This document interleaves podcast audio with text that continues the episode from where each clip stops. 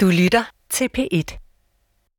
Vi vil have en radio med frisk luft og godt humør. Lige op til begyndelsen af vort århundrede var man af den mening, at det ville være umuligt for mennesker at nå højere op i luften end syv tusind meter over havets overflade. Og det ville betyde, at mennesket aldrig skulle få lov til at opleve og sætte foden på toppen af verdens højeste bjerge, nemlig Himalaya-bjergene, hvor der er fjorten bjergtoppe, der er mere end otte tusind meter høje. Det er ikke længere umuligt overhovedet at bestige et bjerg, heller ikke de allerhøjeste.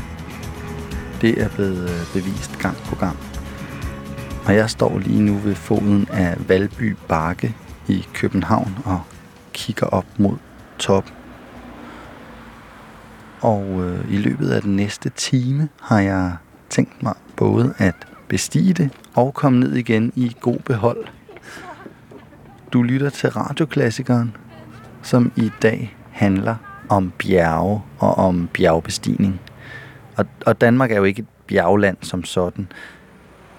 Men hvis man tager til Mols, så er der jo måske noget, som næsten kunne minde om en bjergkæde.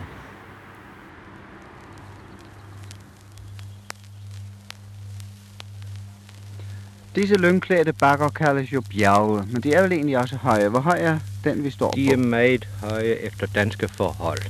Agri Bavnehøj, som vi står på i øjeblikket, er et hundrede og syvogtredive meter høj. Kun ti meter lavere end Himmelbjerget, som jo der regnes for at være et af Danmarks højeste punkter. Vi ser jo herfra Agri Bavnehøj med generalstabsmærket. Ser vi jo ud over hele Molslandet. På landkortet, der synes det jo en ganske lille plet. Men når vi står heroppe, så vil de give mig ret her, redaktør Dallerup, i, at det er et alligevel et stort terræn. Og det er mærkværdigt ensformet på en vis måde. Det er jo bakke op og bakke ned. Ja. Der er ikke en jævn flade over hele Mols. Istiden, den store skaber af dette landskab her, har jo sørget for at tårne, tårne alt jord, sten, sand, grus op og op. Og vind og vejr i årtusindernes løb har jo jævnet det ud, sådan så nu har vi disse mægtige afrundede bakker og dybe slugter. Er der hugorme i Lyngen? Nej, de behøver ikke at være bange, redaktør. Vi sidder ganske vist og står i Lyngen her, men nu har jeg travet Mols igennem i seks sommer. Jeg har endnu aldrig set en hugorm her. Så er der hugorme, hvad der jo nok skal være, så er de nu ikke helt almindelige. Ja, for vejene her er jo sandveje. Ja, de er stærkt sandede. Men det eneste, jeg har truffet af dyr på vejene her, det er harekillinger. Og dem har mange af? Ja, dem er der mange af. Jeg har ikke set en hugorm nogensinde. Der er jo det mærkelige ved terrænet her, at man fra landevejen slet ikke får indtryk af, hvordan Mols ser ud. Men så snart man bevæger sig op på en af de store topper. Ja, man kan vel omtrent sige, at man fra alle de større toppe kan se kysten på de tre sider. Fra hver eneste bakketop på Mols og på den halvø Hasnes, hvor Æbeltoft ligger, har man det pragtfuldeste udsigt over de omliggende vige, Aarhus Bugten og Kattegat. Vi står i øjeblikket på Agri Bavnehøj, og der har vi et mægtigt vy ud over vigene og Aarhus Bugten over til Samsø. Når vi går lidt længere sydpå og kommer op på Træhøje, så skifter udsynet, så ser vi dybere ind i Kalleøvig og ser helt til bunds i Æbletaft Vig. Når vi kommer ud på Ellemandsbjerget, ude på Helgenæs, så har vi det pragtfuldeste udsyn over hele Nordsamsø. Går vi tilbage til Stabelhøjene, der ligger nord for Agri by, så har vi et pragtfuldt udsyn over baglandet, nord for, nord for Mols. Det var Axel Dallerup, der interviewede bankdirektør Justesen i nitten otteogtredive oppe på Mols bjerge. Radioklassikeren handler jo som sagt i dag om bjerge og om bjergbestigning.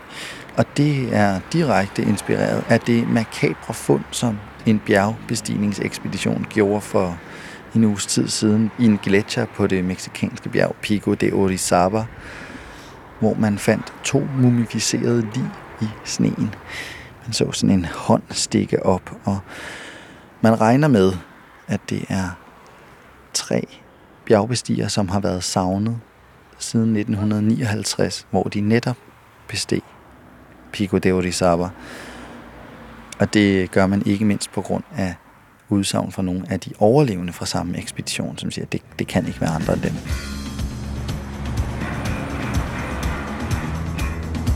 Udover at bestige Valby Bakke selv, skal vi i dag prøve at komme så tæt ind på de strabasser og vilde oplevelser, som mange bjergbestigere udsætter sig selv for, og som er blevet indfanget på bånd i løbet af tiden.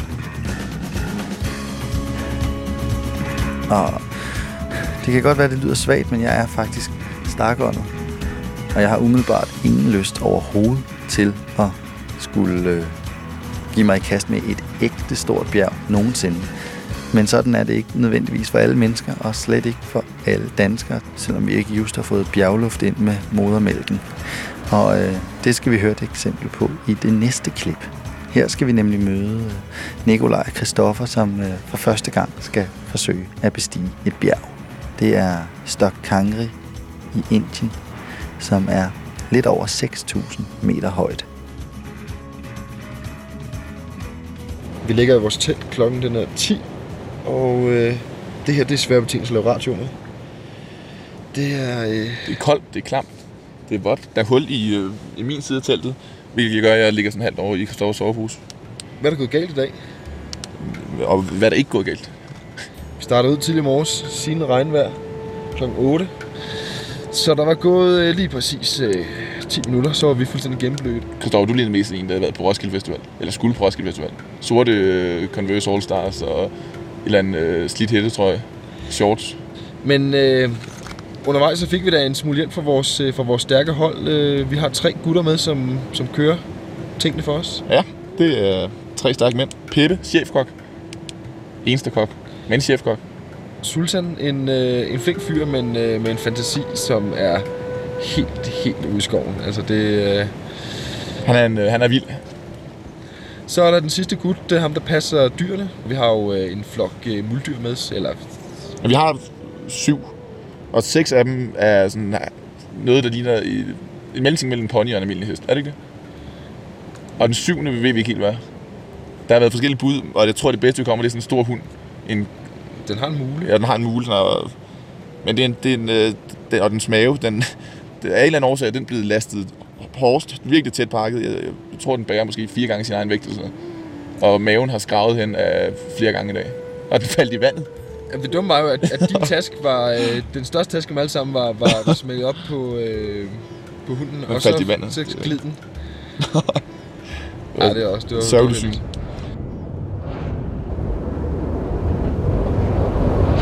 Okay, så øh, vi var over den første store forhindring. Vi øh, drog afsted fra Camp to for en to-tre dage siden. Og er på vej op over et pas, der ligger i fem komma en kilometer højde. Øhm, det er en pragtfuld dag. Solen den bager allerede, så det gør det ekstra hårdt. Men øh, vi kommer afsted rimelig tidligt, så det er dejligt. Og det begynder for alvor at blive stejlt nu. Yes! Så nåede vi Stok Kangri-passet. fem komma en kilometer højde. Fantastisk. Efter at have kravlet over Stok Kangri-passet gik det nedad igen, og efter nogle timers vandring kom vi frem til lejr tre i fire tusind seks hundrede meters højde. Om natten var kulden efterhånden et problem, men vi havde også andre ting at kæmpe med.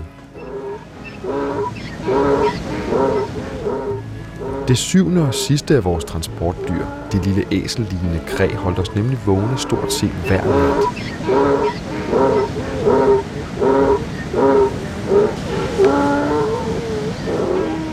Tim stille. Hold nu kæft for fanden derude. Sultan, for så de uh, dyr til hold kæft derude. Ej, det er præcis, det er for meget. Jeg gider ikke. Det gider jeg ikke. Jeg gider bare ikke høre på det. Det klarer jeg. Nu. Så stopper det sgu herude, du.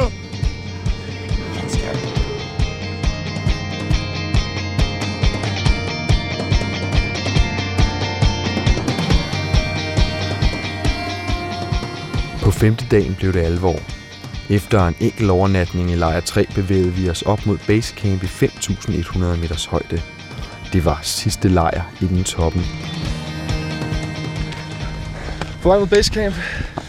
Det er djævels kort. Du har fået ondt i hovedet, Nikolaj. Jeg har konstant ondt i hovedet.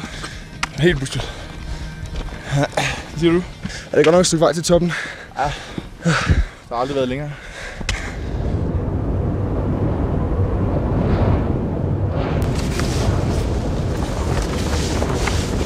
Nu stopper festen. Hvad fanden foregår der? Det er blæser. Jeg ved ikke, hvor meget vindstyrke vi er op på, men noget, der ligner fyrre til halvtreds sekundmeter, tror jeg. Ah, det er måske lige overgang. Ah, det er måske lige overgang. tredive. Det blæser satme meget. Teltet står og rusker. Det sner. Og vi skal afsted om otte timer. Vi skal afsted om otte timer, en kilometer højere op, hvor det sner endnu mere og blæser endnu mere. Så er vi det første hold, der er kommet op i fem tusind fire hundrede meters højde. Jeg er gået tre hundrede meter stejlt op ned fra basecamp. Det er foregået i et temmelig presserende tempo. Lige nu der står vi lige og nyder udsigten. Det er bælragende mørkt, men utrolig flot øh, med alle stjernerne over os. Det er blevet fuldstændig skyfrit, som vi jo håbede på og drømte om for nogle timer siden. Derudover så er status vel okay, eller hvordan? Det er rundt i hovedet, men ellers øh, er den okay. Nå, nu går det så i... Øh, fuld firespring videre lidt. Det er slet ikke tid at tale med. Så begynder det for alvor at blive stejlt igen. Der er øh, masser af is og sne, så det begynder at blive lidt besværligt at tramme rundt der. Vi holder lige en øh, kort pust-ud-pause. Det,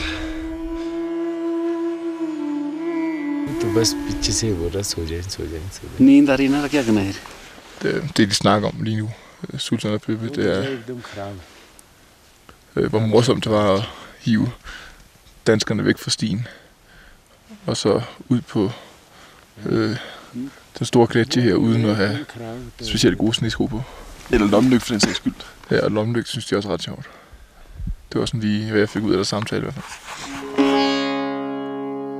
En kort status er vel lige nu, at øh, klokken er fire, og øh, Sultan lunder rundt ude på en stor gletsjer, der lige sådan er, vi sidder inde på nogle sten. Og de får en øh, velfortjent slurk. Øh, halvlunken vand. Ja, halvlunken. Faktisk, det havde jeg sådan mellem mine ben i nat, for at holde mig varm.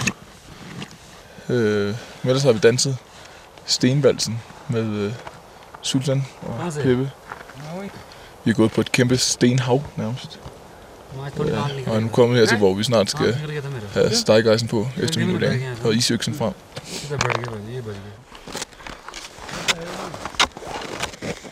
Nu øh, kører den helt i frigear. Ja, det har sendt os ud på øh, gletsjer uden vores stegejsen. Det vil sige, det er sådan, ligesom at være på en skøjtebane, bortset fra at pendlingen er sådan tredive til fyrre grader. Så de to skøjteprinsesser er i øh, lige stukket af. Peppe og Sultan, de har lagt sig i øh, absolut front, mens vi øh, fedter rundt hernede bagved. Jeg var lige, at man ikke skal bruge noget af isøks og sådan noget her på det her stykke.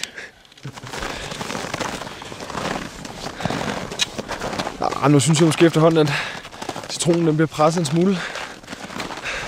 Op, op, op, op, op, op, op. Vi har øh, gået timestejl opad på meget iset flade i et stykke tid. Vores isøks er ikke kommet i brug nu.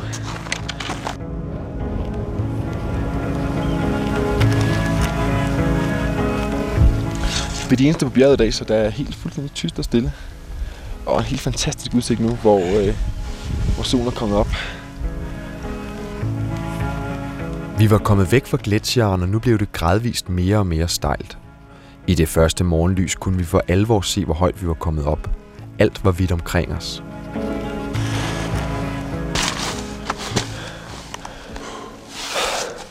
Nu begynder det at koste kræfter. Hvad var? Så begynder det at koste kræfter. Lige nu er det sådan, at vi går øh, et par meter, og så skal man stoppe op, så nu, og få vejret. Det bliver lyst, og det bliver rigtig kønt og fint omkring os. Det er lørdag nat. Det er lørdag nat. Hvor er det omstændighed, og jeg har nok været på Nørrebrogaden må få en øh, shawarma. Det er altså ikke. Hold da kæft. Hvor højt er vi? Skulle snart op i seks kilometer med med? Er ikke så langt igen. Jeg tror, vi er seks kilometer. Ja, det var godt. Det er oppe i bakke. Jeg synes, jeg er helt naturværet. Ja. Pyldermave, højdesyge, hård i maden. Bare sådan en ulækker mad generelt. Ja. Pissekoldt telt. Lortesovepose. Ja. Bevæger os hundrede meter på en time. Ja. Det er snej, snegle tempo. Man kan gå omkring ti meter, så vælter man om i iltmangel. Det er bare ikke, det er ikke sjovt. Og toppen, den, den er ikke så langt væk i virkeligheden. Men den er... Ja, lige nu der er jeg meget tæt på at bare lade mig rulle ud over siden her. Og så se, hvor jeg havner ned dagen uden alt for mange skrammer. Fanden. Måske også på tide afsløre, at jeg lider sådan af en vis grad højt skræk. Så hver gang vi passerer sådan nogle bitte små strækninger med nærmest kilometervis bjergsiden ned på begge sider, så kravler jeg på alle fire det dag, og så klamrer mig fast til enten vores guide eller den nærmeste store klippesten, som jeg er sikker på ikke bevæger sig. Jeg kan så afsløre, at jeg kravler som Gollum på alle fire, fordi jeg er helt smadret. At det er jo bare mere ildkrævende at gå oprejst. Det er noget nyt, man har lært. Puha. Under altså rimelig stort pres lige nu. Det er uh, simpelthen hårdt. Vi har fået uh, stakkersen på og kæmper os op med isøkserne på det her sådan et eller andet uh, grimt stejlt stykke. Det er en ren jammerdal. Man tager på skridt, og så stopper man op for at få vejret. Vi er ikke uh, så super langt fra toppen. Uh, men uh, lige nu virker det godt nok som en, øh, en pæn udflugt herfra. Nå, jeg prøver lige at gå den omgang, så der sker.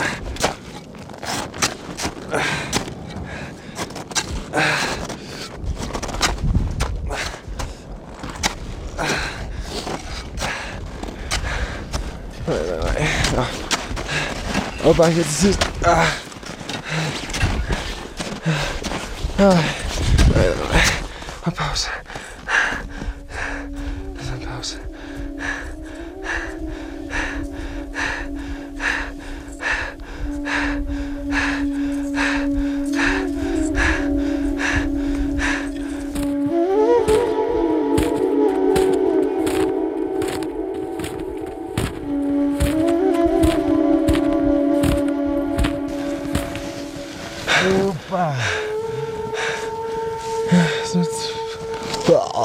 Det er toppen. Det er toppen. Toppen er nået. Skøn. Yes, sir. Nej, nej, nej, nej. Stærkt, stærkt arbejde. Benhårdt arbejde. Men det er fedt, der er helt vindstillet op, og det er aldrig set med ens udsigt. Ej, det er helt fantastisk. Altså, hold kæft, hvor er flot. Der er en super fin udsigt, og ude, øh, altså, vi kan se selvfølgelig Himalaya. Vi kan se til Nepal, til Kina, til Pakistan, mere eller mindre. Der er mange bjerge, og der er meget hvidt, og... Der er sådan et par skyer, der lige sådan et par dune, og totter. Ja, det er meget fint. Ej, det er helt vanvittigt. Jeg har aldrig prøvet noget af din. Ej, det var, det var virkelig slemt. Ej, det var, det var benhårdt. Hvor lang tid har vi gået? Vi har gået syv timer sådan? Ej, jeg ved ikke rigtig... Det tror jeg ikke. Jeg ved ikke rigtig, jeg godt tænke mig at finde ud af, hvad tiden reelt er, for jeg tror ikke på det. Det var, at øh, der er klokken, vores guide der, han... Øh, når han skal sige, hvad klokken er, tager han bare sådan en aflang, aflang sten og hammer ned i sneen. Og så kigger han sådan lidt forvirret rundt, og så siger han et eller andet, slynger han et eller andet ud. Ja, jeg synes, det er meget stærkt gået, at Sultan han lige snupper en uh, smøjt over. Sultan ryger hele vejen, og rødhænderne næsten har haft sig ret sort tændt hele vejen op. Sådan med, at han har trukket dig over de der lidt farlige pas, hvor der var... Ja, der har en smøj i munden, og så har han støttet mig, når jeg har rystet mest i benene.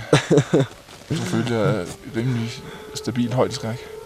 Så var det sgu noget tid, før jeg skal så højt op igen. Jeg er faktisk ikke sikker på, at jeg nogensinde skal så højt op igen.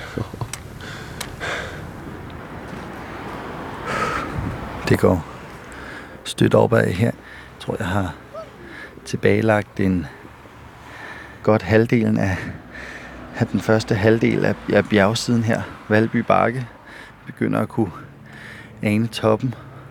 Det er også som om, at øh, at luften bliver tyndere og tyndere, jo højere man kommer op.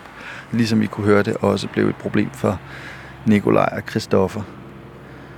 Men altså i Danmark har vi selvfølgelig også nogen, som faktisk kan finde ud af det med bjerge, og som godt tør at bestige det på egen hånd uden guides, og tør at bestige noget, der er højere end Valby Bakke. Vi skal høre ultralydsudsendelsen Et alpeeventyr, som Peter Christiansen lavede tilbage i to tusind og tre. Og det er Sally, der fortæller historien. Ham jeg skulle klatre med var, var Christian, en, en helt, helt nybegynder faktisk på sytten år. Og de to andre var Gert og Mads. Gert var, var min kæreste på det tidspunkt. Vi kørte så ned i en bil og overnattede en gang nede i byen i Chamonix og tog så op i bjergene, men til hvert sit bjerg. De skulle lave et større og mere alvorligt bjerg, end vi skulle, naturligvis, fordi vi var begge to nybegyndere. De var gamle og erfarne i bjerge. Vi havde jo så småt, vi to, mig og Gert, havde aftalt, at vi skulle klatre bagefter. Han havde sagt til mig, at åh, bare han dog kunne slippe for den her tur, for han ville hellere klatre med mig. mm. Nå, vi skiltes i hvert fald, og Christian og mig tog over på den anden side af massivet, igennem en tunnel med bussen, og tog op til Torino-hytten med vores ski på nakken og vores store cirka femogtyve kilos rygsæk, for vi skulle lægge telt deroppe, og havde mad med til mere end et par dage. Man kunne aldrig vide, hvis det var dårligt vejr, skulle vi ligge og vente på, at det klarede op, så vi kunne komme til at klatre. Og så tog vi os ned over denne her, op med liften og ned over gletsjeren med alle spalterne. Det går sådan lidt forsigtigt. Det var første gang Christian prøvede overhovedet at stå på ski, kan jeg huske. Så det gik noget langsomt frem i, i mørket der. Stadigvæk er der enormt koldt. Finde et sted at slå teltet op, hvor der forhåbentlig ikke er nogen spalte, nogen gletsjerspalte nedenunder. Det kan man jo undersøge ved at pirke lidt med skistaven. Og kravler ind og ned i sin sovepose, kokkerer, laver mad. Der kommer hurtigt, når man har kokkereret, kogt lidt vand og den slags, så hænger der isblomster på hele indersiden af teltet. Det er ikke noget, men alligevel virker det varmt og hyggeligt, fordi det står i kontrast til omgivelserne selvfølgelig. Det finder man altid, den smule, smule trøst og hygge, man kan finde sådan et fjendtligt, fjendtligt og ugæstfrit sted som bjergene, det er guld værd. Og det kommer til at stå i kontrast til omgivelserne og netop virker stærkere. Om natten er der så stjerner, fuldstændig klart derude. Der er det vel, man bliver filosofisk, når man står derude. Man skal er nødt til at gå ud af, tisse, ud af teltet for at tisse, ikke? Og går man sådan et stykke fra teltet og sætter sig der og filosoferer lidt. Og det kommer automatisk, når man kigger ud over alt det her stille, mørke. Der er mest stjernerne, der, der fremkalder det. Man ligesom bliver suget derudad. Der oplever jeg altid, når jeg kigger ind i sådan en stjernehimmel i bjergene, fordi herhjemme er, det ikke, er stjernen ikke rigtig klare. Og man ligesom bliver suget derud. En mærkelig fornemmelse. Man tænker måske på store linjer på sit eget liv egentlig. Hvor det er, man skal hen, og hvad det er, man lige har lavet. Og man tænker på, på den her kammerat eller ven, som, som man er i, i selskab med. På en meget mere afslappet måde end normalt, synes jeg. Jeg havde klatret i halvandet år. Han var lige startet i for det foregående forår. Men han var en meget lovende klatrer. Han var en, en rigtig god humoristisk sans også. Og man snakker om meget, nå, hvad skal vi have i dag? Skal vi have løgsuppe, eller skal vi have porsuppe? Og så bliver man enige om det. Og nu er det din tur til at hente sne derude til vandsmeltninger. Ej, jeg gjorde det altså lige. Jeg har lige gjort det. Så snakker man om klatringen jo. Hvordan man tror, det vil gå. Og jeg tror også, vi brugte en hel del tid på at snakke om de andre. Og overveje, hvordan det gik dem. Jeg tænkte selvfølgelig meget på Gert, eftersom vi havde været forelsket hinanden i tre måneder, tror jeg, på det tidspunkt. Så det var stadigvæk ganske nyt og friskt.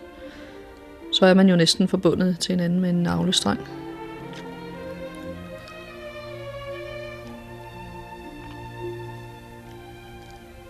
Nå, vi, vi lå altså deroppe i vores telt, og Det var dårligt vejr dagen efter, så vidt jeg husker. I hvert fald så tvivlsomt, så vi ikke turde gå på ruten.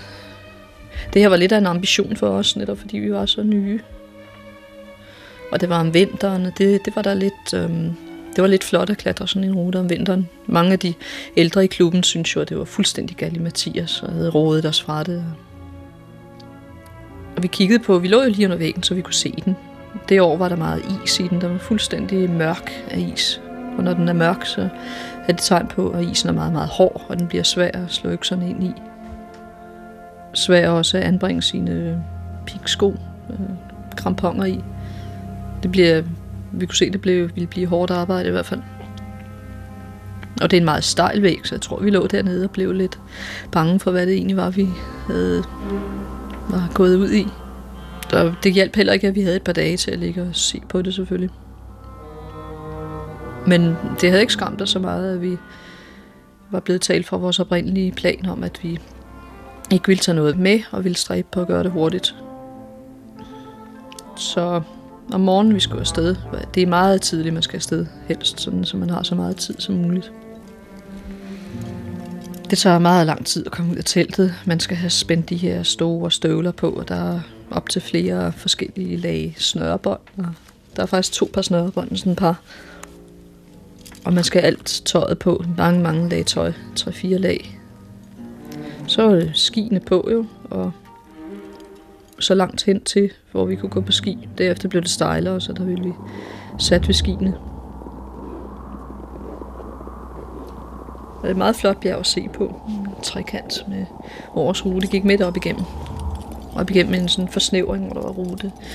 Klipper på begge sider. Sådan en oplagt linje, kalder man det.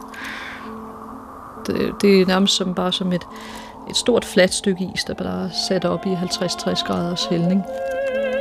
fire hundrede meter lang.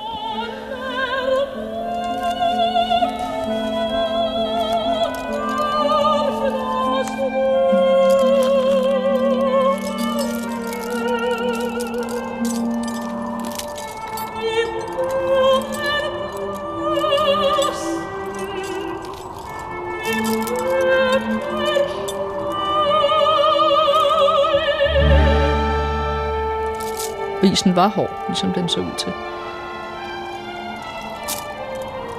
Det havde ikke snydt.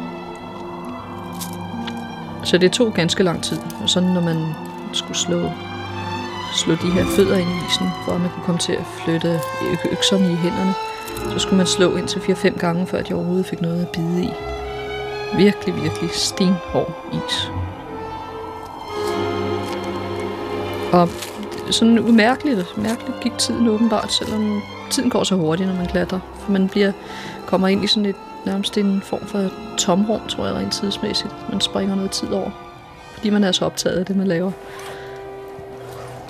Jeg tænker, at jeg husker på det, det her stejle is, og åh, det her, det er egentlig ikke hundrede procent behageligt. Men nu er man gået i gang med det. Det er sværere at klatre nedad, end det er at klatre opad. Der var fint vejr, helt hen til midt på eftermiddagen, hvor vi selvfølgelig, vil folk sige, burde have været op for længst, men forholdene gjorde altså, det var vi ikke. Der var høj, høj himmel. Den, det er nordvæg, så det var i skygge, men man kunne se, se solen ude på gletsjeren derude. Men, men, men meget høj vind. Det burde måske have advaret os om, at der kunne komme hurtigt uvejr ind over den her høje vind. Det var sådan, at man skulle holde fast på, på alt, hvad man vandrene. Hvis man tog den ene vanddag, så man, man passe på, at den ikke blæste afsted. Så en tre kvart, tre kvart op ad den her væg begyndte vejret, at blæsten blev endnu, endnu hårdere, og der trak meget hurtigt skyer indover, og det begyndte at sne. Sådan, ja, sne og sne. Det var ikke flager, der faldt nedad. Det var simpelthen flager, der stod med vandret i luften. På det tidspunkt blev vi klar over, at det ikke rigtig gik at klatre længere. Vi kunne ikke klare os i blæsten. Det var lige før, vi mistede balancen. Hver gang man løftede en fod, og så ikke havde fire punkter til at støtte på, så var det som om, man simpelthen blev blæst af. Så vi måtte altså hellere bivarkere, som det hedder, for at vente og se, om det blev lidt bedre. Det kunne simpelthen ikke lade sig gøre at klatre videre. og vi roede lidt ind til klipperne inde på venstre side. Stadigvæk har vi de her halvtreds grader, som man har vendt sig til at være på hele dagen. Ind og lede efter et sted, som er lidt bedre end, end de halvtreds grader, vi markerer på. Det er ikke godt at hænge der. Men vi finder i hvert fald ind til klipperne, og finder en klippe, der er lidt større end de andre, og lidt mere vandret end de andre. Der tænker vi, at vi sikkert kan friste tilværelsen i nogle timers tid. Nætterne er jo meget lange der. Så på forhånd har man snakket om, ej, det at bivarkere i den her tid, det ville slet ikke være morsomt. Nej, det ville Gud ikke. Jeg kan huske, Christian, han lagde sig bare ned og, og forsøgte at sove. Jeg blev klemt, klemt længere og længere ud på den lille bitte sten og siddende. Men vi havde meget tøj på. Vi havde den her vindsæk, som er en stor nylonpose, som man kravler ind i, og så kan sidde med hovedet udenfor igennem et hul. Det sparer meget på, på vindstyrken. Nu var det så uheldigt, at vi havde gammeldags kramponer på, med nogle øh, s- remme, som selvfølgelig var blevet totalt stivfrosne i løbet af dagen. Vi kunne ikke tage at få dem af. Det er sådan nogle spidse øh, jernpigge, som man spænder på under sin støvle, for at kunne få fodfæste i is og sne. Og de her kramponer kunne vi så ikke få af, før vi krøb ind i vores nylonpose. Så vi kom til at rive hul, et stort hul i den her nylonpose. Det er lidt af en katastrofe, fordi den er så vigtig. Det hedder jo også en overlevelsessæk nogle steder. Og det var lidt af et øh, slag i regningen. Men vi måtte jo klare den så godt vi kunne. Og Christian, han sov fint natten igennem faktisk. Jeg sad og var vågen, må jeg indrømme. Jeg følte mig nok mest ansvarlig, fordi han var så ung. Han var sytten år, og jeg selv var en, en grænvoksen dame på treogtyve år. Jeg havde ligesom lidt ansvaret for det. Jeg sad og tænkte, jeg sad og regnede på, hvor mange reblængder der var dernede af, om det kunne betale sig at opsejle, det vil sige fire A. Vende om, for den mulighed har man. Men man skal ofre alt, alt sit grej og sine skruer, ikke, for at, at kunne komme ned. For man kan ikke klatre ned af det, det var for stejlt. Kunne nedad klatres. Det tænkte jeg, det må vi jo gøre, hvis ikke det har, hvis ikke det klarer op til morgen tidlig. Der må jeg så tage os dernedad. Man kan jo ret lidt i mørke, fordi man, vi har pandelamper, men det er en meget, meget lille lyskejle. Man kan ikke rigtig se til at lave noget i den. Og det sad jeg overvejet. Men over i sådan en situation skal ikke nok. Ved, tænker man ikke på døden som en mulighed, eller på bare at blive siddende og sove ind i døden. Man bliver faktisk meget realistisk og praktisk. Så jeg kan ikke sige, at jeg tænkte på, på livsfaren eller noget som helst. Man har også nogle ting. Enten må vi fire af, eller også må vi klatre videre, når vejret bader os. Det er en ting, der redder os, tror jeg, i sådan nogle udsatte situationer. Man får lagt, lagt sådan en beskyttende lag hen over dødsangsten. Mm. Det var en skæv sten, der var på størrelse med, ja, hvis vi tager en halv kvadratmeter gange, gange en halv kvadratmeter, tror jeg, man kan sige. Nogenlunde sådan en rund sten. Og vi havde boltet os fast i væggen med rebet, sådan, så vi ikke skulle kunne trimle af den her sten. De var, der var stejl både ovenover og nedenefter. Det var en sten, der var kilet ind i sneen. Men den var lidt skæv, så man skulle hele tiden sidde og kæmpe for at og holde sig oppe. Jeg, vi havde vores liggeunderlag med. Det havde vi taget med som en luksus. Vi tænkte, det var en meget vigtig ting for at overleve. Og på et tidspunkt, det jeg skulle, øh, skulle lade vandet, og det er jo en meget prekær situation, skulle det i jo. På hjørnet af denne her sten, siddende i denne her pose, tæt sammen, sammen med det her andet menneske. Men det er jo bare ud over kanten, midten og... Men i, i denne her ret besværlige operation tabte jeg mit liggeunderlag. Det blæste simpelthen ud af posen og lige op i luften. Det var det sidste, jeg så til den, der blev virvlet op i luften. Det er ikke så godt, så havde vi altså kun et, som vi så måtte hudle på. Og så noget kunne, hvis det havde været en situation, hvor vi skulle være, være derude i meget lang tid, så kunne det have været forskellen på liv og død faktisk. At man i sådan et øjebliks uforsigtighed taber sådan en ting. Når om morgenen viste det sig, der var heldigvis lidt opklaring, og stadig tåget og snefog, men vi kunne dog stå oprejst på benet, og mente, at der var en mulighed for at klatre videre. Men er selvfølgelig i løbet af natten, hvor vi tørstige og sultne. Vi havde ikke fået noget at spise eller drikke. Jeg tror, vi havde nogle nødder og nogle rosiner med, men det rakte jo ikke så langt. Så vi pakkede vores ting ned i, i rygsækken og begav os videre fra vores lille sten der. Christian var allerede på det tidspunkt begyndt at snakke om sine, sine tæer, som han mente var for frosne. Der er ikke rigtig nogen anden måde end at slå det hen på, når man ikke har nogen muligheder for at gøre noget ved det. Og så håber man, at man kommer i hus rimelig hurtigt. Og et par timer senere, jeg tror jeg, det gik ganske smertefrit deroppe af. Et par timer senere var vi på toppen.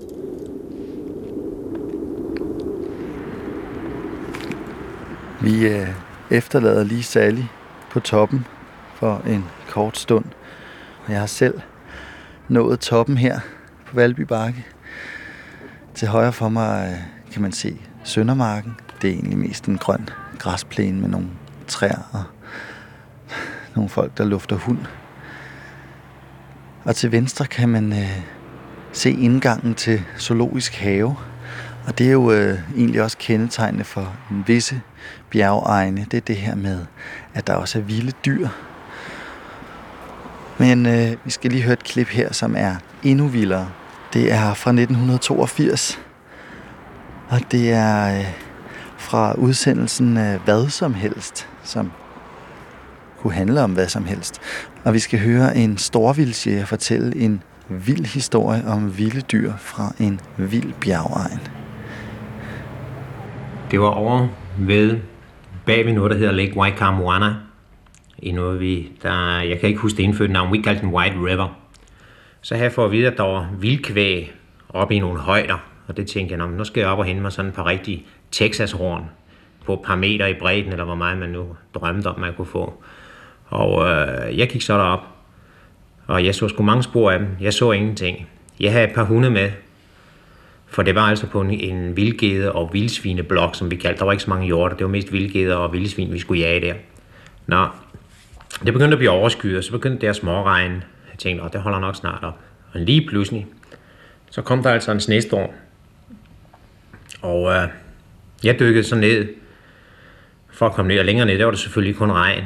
Og gik ned der, så kunne jeg ikke komme over floden. Så tænkte jeg, om jeg søger op igen, så kan jeg finde en eller anden klippehule og sidde i til det, jeg holder op. Og komme op i det åbne terræn på toppen i snestormen. Og lige pludselig, så så jeg, at min hund, der gik foran mig, at den begyndte at rejse børster og stride med halen og småknurre og vise tænder. Men snestormen, vi havde sneen lige i øjnene, og man kunne altså ikke se mere end tre fire meter frem.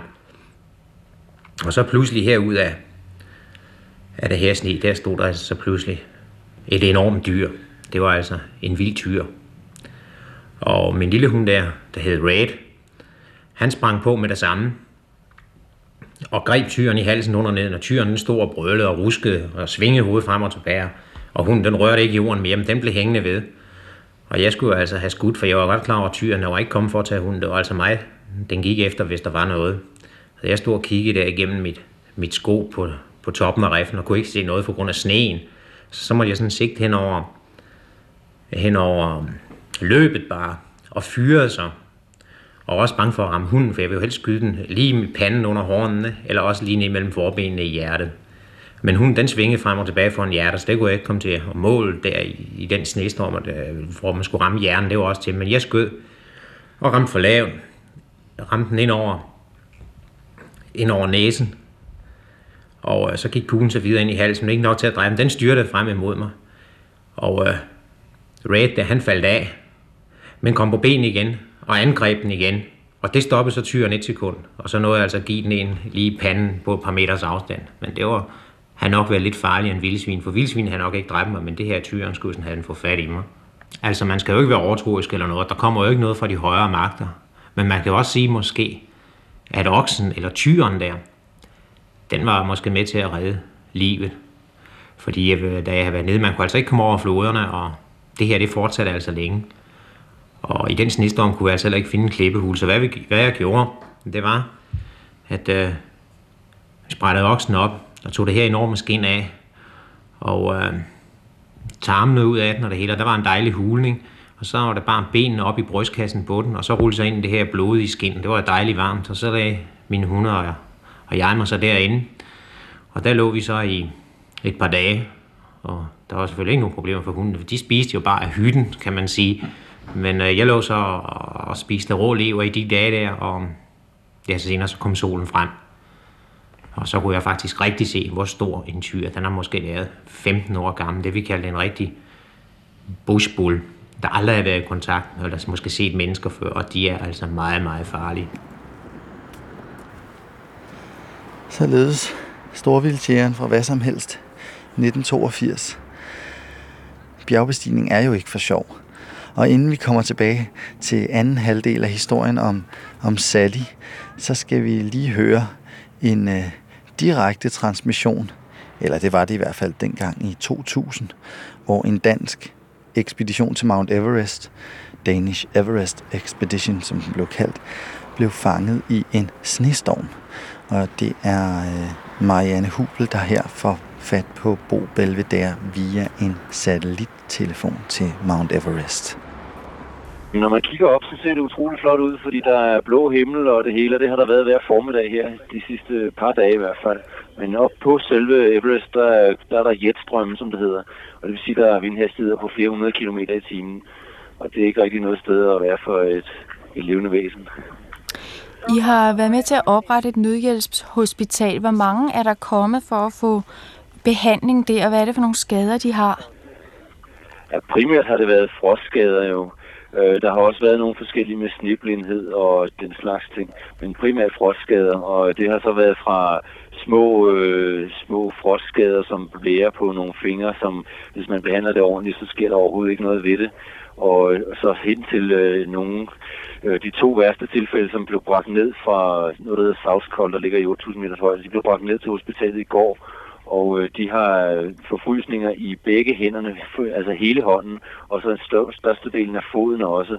Og den ene havde endda en fuldkommen sort næse, altså helt øh, fuldkommen, øh, øh, altså den, den falder simpelthen af i løbet af nogle tid. Ikke? Øh, de skader, hvor for eksempel den danske pige Lene Gammelgaard, som var med i, i katastrofen deroppe, hun kom ned og havde forfrysninger på fem eller seks fingre, hvor hun har sådan nogle blære, og de er lidt blålige at se til og sådan.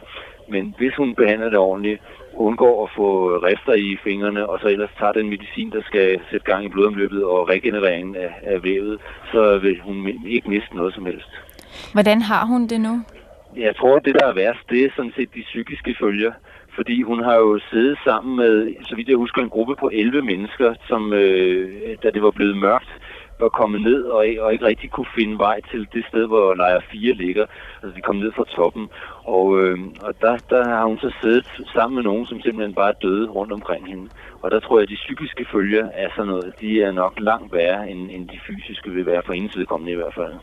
Uh, hun var sådan ved i går, da hun startede nedad deropfra, der var hun ved at bryde fuldkommen sammen, så der var det ved sådan at, at indfinde sig. Uh, men det tager, det tager formentlig uger inden, det er sådan for rigtigt for alle for at gå op, at, uh, gå op for hende, at, hvor meget der egentlig er sket omkring hende. Hvad med jer selv? Opgiver I nu og kravle op? Vil, vil I ned, eller hvad sker der? Altså, jeg er gået ned her for at hvile, og det er så primært fordi den, den finske marker, som jeg skal klatre bjerget med uden ild, Uh, han, uh, han har en del hoste, og det bedste måde, man kan få det væk på, det er ved at komme så langt ned som muligt og hvile ud. Så vi tager nok to dage hernede, inden vi går op igen. Så I er stadigvæk friske på at skulle op? Uh, ja, det er vi. Uh, jeg er i hvert fald meget frisk på det. Jeg ved godt, det bliver en barsk fornøjelse, fordi uh, jeg ved, at oppe ved sydtoppen af Mount Everest i otte tusind syv hundrede meters højde, der ligger der i hvert fald to lig. Og muligvis møder vi øh, livet af en, der hedder Scott Fischer, en af øh, de guiderne på de hold, som øh, var deroppe. Øh, måske møder vi også livet af ham på vejen derop. Så det bliver en barsk oplevelse, men øh, jeg er indstillet på at gøre det alligevel.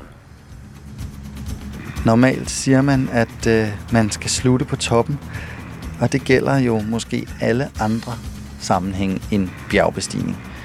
Der er det måske den dårligste idé, man overhovedet kan få. Så nu vil jeg begynde at gå nedad, og jeg kan se, der er forholdsvis trafikeret hele vejen, så jeg må nok hellere gå forsigtigt. Og det vil jeg så også lade Sally gøre i anden del af ultralydsudsendelsen Et alpeeventyr, hvor vi altså sidst efterlod Sally og hendes unge makker på toppen af bjerget.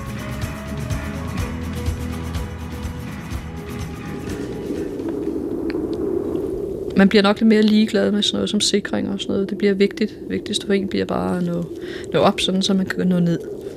For man jo gør sig klart, at det ikke er et spørgsmål om bare at gå nedad. Man er nødt til på mange ruter at gå op over toppen for at finde den letteste vej ned.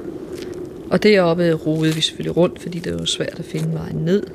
Det er den, en alvorlig del af en klatretur. Det er den der vej ned. Det kan være svært at finde, og på samme måde som... Som væggen, man lige har lavet, er der en bergschrund, det vil sige en stor gletscherspalte lige nedenfor, og vejret kan også blive dårligt der. Og vi kunne jo selvfølgelig, der var ikke nogen udsigt. Det havde der ikke været før eftermiddagen i forvejen. Så det var ikke noget problem, at man skulle nyde den.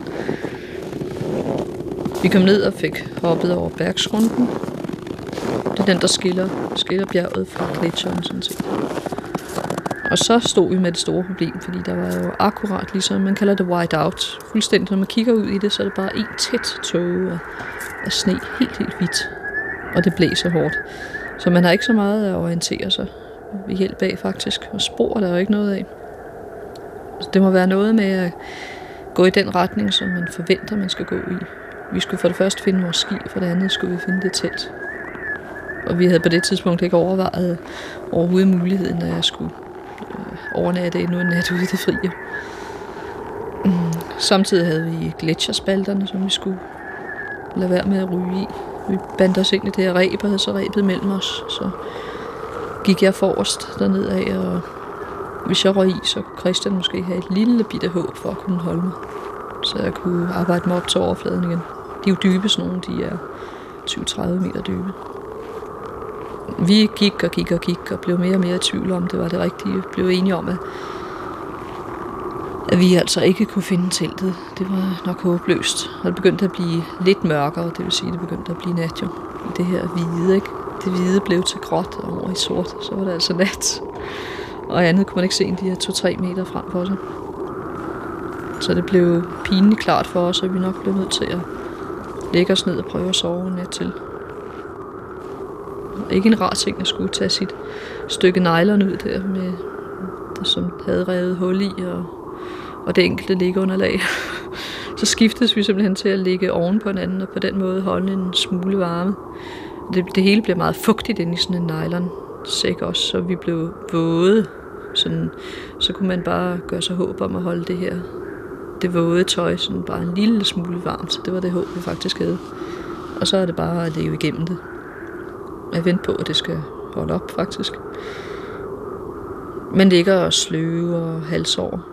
Man snakker ikke. Det gider man ikke i den tilstand der. Og om morgenen, så kom selvfølgelig belønningen, så var der fuldstændig klart. Og det viste sig, at teltet stod oh, halvtreds til tres meter inden til den ene side af os. Så måske, hvis vi havde ledt videre, så havde vi kunnet finde det. Da vi selv i det gode vejr der, så var kræfterne altså sluppet noget op, men der var ikke andet end at komme hen til teltet. For i teltet var der alt det, som, som vi lige på det tidspunkt kunne, kunne fantasere os til af gode ting. Der var mad, og der var det her kogegrej, som vi kunne lave varm mad på. Der var soveposer. Der var varmt skiftetøj. Der var bare alt det, et menneske kunne drømme om. De enkelte ting, man kan drømme om. Halvvejs ind til teltet, vi skiftes til, at sneen er stadigvæk meget, meget dyb, så vi måtte skiftes til at træde spor. Så sagde Christian, ej nu, nu kan jeg altså ikke mere. Nu, nu kan jeg ikke mere. Det er bare... Jeg tror ikke, man har helt så meget modstandsdygtighed, når man er så ung, som når man kommer lidt længere op i alderen. Så havde jeg hørt, at man skulle blive aggressiv på personen, og ligesom få deres sidste reserver frem. Og det kunne jeg så bruge over for Christian. Og det fik ham da også til teltet, langt om længe, gennem den dybe sne der. Og ind og smide os selvfølgelig soveposerne der, om at få noget varme i kroppen, og få lavet smeltet sne og sup. Og, og så kigge på Christians tæer selvfølgelig, han var godt klar over, at der var noget galt med dem. begge vores, vores hænder, vores fingerspidser. Vi måtte, hver gang vi skulle tænde for øhm, vores lille gasapparat, der er sådan en skrue, man skal dreje på. Det var meget, meget, meget smertefuldt med vores forfrosne fingre, fingerspidser. Der begyndte at blive optøet på det tidspunkt, jo. Så vi måtte skændes om hver gang og skiftes til at dreje på den der skrue for at åbne for gasapparatet. Det gjorde meget, meget ondt. Det gjorde ondt i flere par år efter, faktisk havde problemer med de fingerspidser. Men hans tæer, de så ikke så gode ud. De var øhm, sådan ligefrem farvede, blålige, og den ene bildte vi også ind. Det var lidt sort. Vi havde aldrig set sådan noget i levende liv før, men vi havde læst om det. Og vidste, hvad tegn og hvad der betød hvad.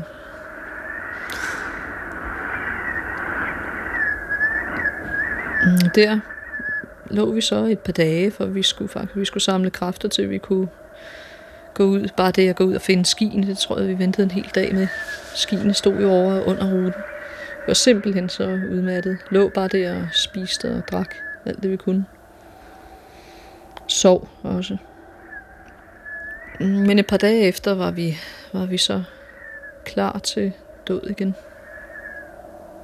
Og kunne tage, vi havde faktisk aftalt med vores to kammerater, der var overklatret på bjerget, som vi faktisk kunne se bagsiden af fra der, hvor vi lå, at de, hvis de blev kom, kom op hurtigt, fik overstået deres klatretur hurtigt, så skulle de gå ned på den anden side af bjerget, det var den side, vi kunne se, og så ski op til os. De havde også ski med, som de skulle klatre med på rygsækken.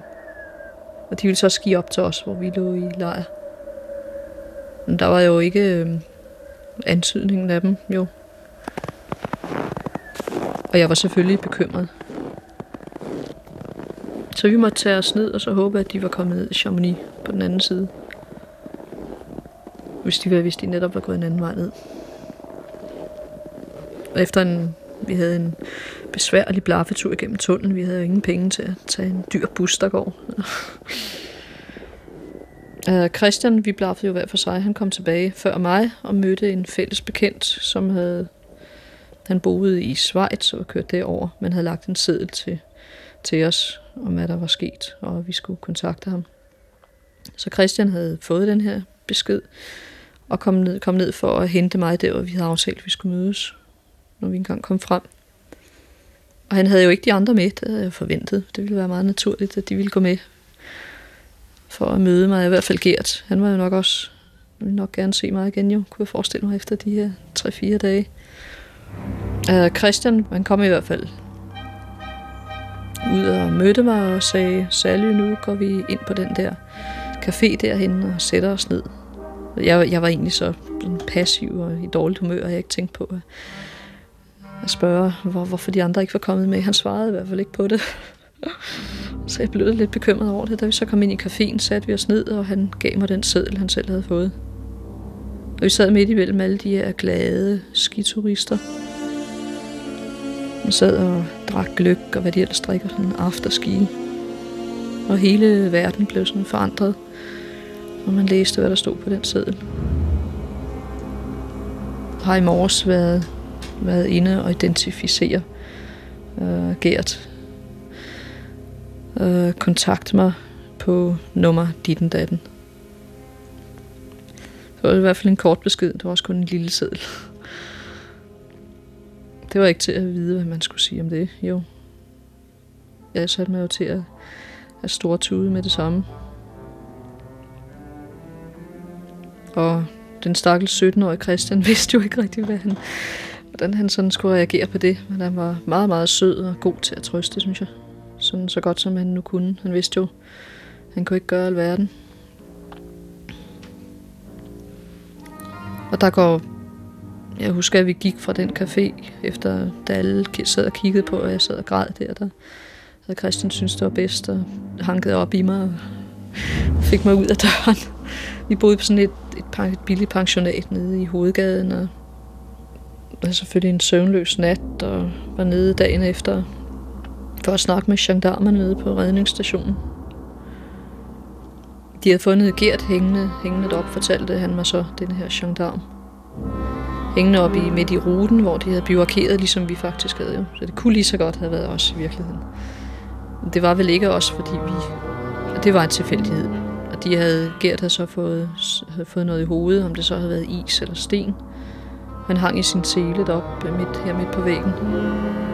Og alt, alt det øvrige var væk. Det betyder, at Gert og Mads, hans klatterkammerat, var væk, og rebet, som de havde klatret med. Det vides ikke, om han havde prøvet at klatre efter hjælp. Det kunne man godt tænke sig. Og så selv har røget en spalte senere hen.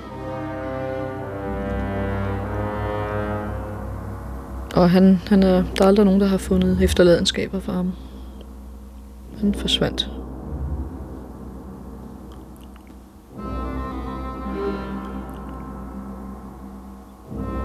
Det står for mig som et mareridt, de der. Også de efterfølgende tre-fire måneder efter det.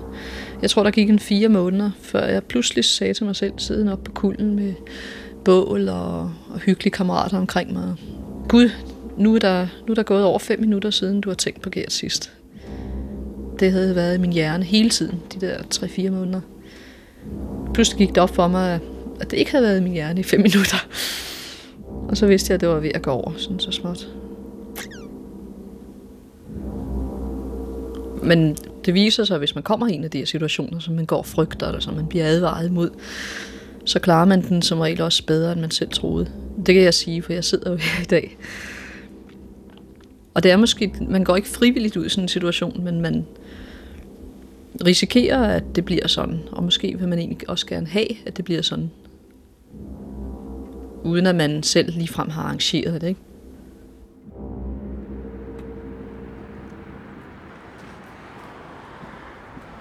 Så nede efter en hård omgang, uden på nogen måde at være udsat, have været udsat for samme dramatik eller tragik, som i den beretning, vi, vi lige hørte her, vil jeg sige, at jeg stadigvæk er glad og tilfreds med at kunne udfordre mig selv. Det er stejlt til tider. Man ser mange mennesker stoppe, give op, tage en bus. Men øh, ikke mig. I hvert fald ikke i dag. Radioklassikeren er slut for denne gang. Vi er tilbage igen i næste uge. Og mit navn er Emil Rothstein Christensen.